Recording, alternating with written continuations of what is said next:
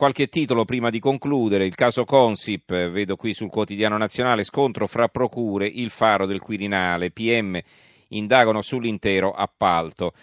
Il giornale Consip nel mirino le coop rosse, Woodcock spunta un'altra inchiesta taroccata, perquisizioni in sede. Eh, la verità, l'inchiesta Consip prosegue e Renzi imita D'Alema e insulta i giornalisti. Il dubbio, Johnny lo sceriffo, sarebbe Woodcock, getta tutte le toghe nello scompiglio. Roma blinda l'inchiesta che Napoli ha mandato in malora. Il Roma di Napoli, Consip e PM difendono Scafarto, Scafarto è il capitano dei carabinieri, ma lui si dimette. Eh, martedì CSM deciderà se aprire un fascicolo sul caso Napoli a Roma, maxi sequestro di atti. Il mattino di Napoli, perquisizione alla Consip, maxi appalto nel mirino, il capitano indagato rinuncia all'inchiesta. Eh, vi dicevo ci sono titoli sul nuovo caso di eutanasia in Svizzera, eh, in particolare sull'unità c'è un commento di Leana Argentin intitolato Se neanche la morte è uguale per tutti. Sul giornale invece il titolo è questo, un uomo non può soffrire per sempre, il suicidio assistito di Davide in Svizzera riapre il dibattito sul fine vita. Poi abbiamo il naufragio in, eh, al largo delle coste libiche, naufragio con 100 morti in Libia, il titolo del manifesto per esempio.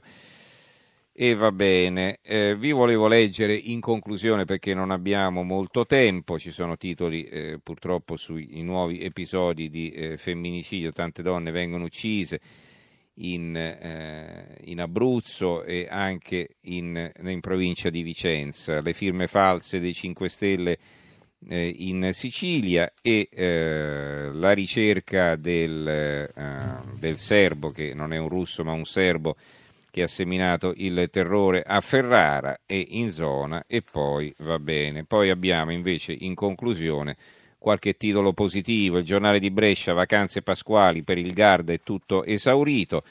Buone notizie anche dalla Sardegna, turismo, Pasqua da record nell'isola, vedo anche l'Unione Sarda, turismo per la Sardegna è una Pasqua benedetta, non va bene invece il Corriere di, di Rieti della Sabina, una zona già colpita dal terremoto, Pasqua magra al Terminillo, flop prenotazioni, qualche albergatore ha scelto di chiudere in anticipo la stagione, perché peccato. E un appello invece al vincitore del Super Enalotto lo troviamo sul mattino di Padova, un uomo che ha vinto, uno che ha vinto 93 milioni di euro al Super Enalotto 13 senza tetto chiedono aiuto per i corsi di formazione, scrivono una lettera a questo uomo fortunato, tra virgolette. Va bene. Chiudiamo ringraziando in regia Gianni Grimaldi, tecnico Max Cambino, in redazione Giorgio Allegretti, Carmelo Lazzaro e Giovanni Sperandeo. Diamo la linea al giornale radio condotto da Monica Giunchiglia e ci risentiamo domani sera per l'ultima puntata della settimana. Grazie a tutti e buonanotte.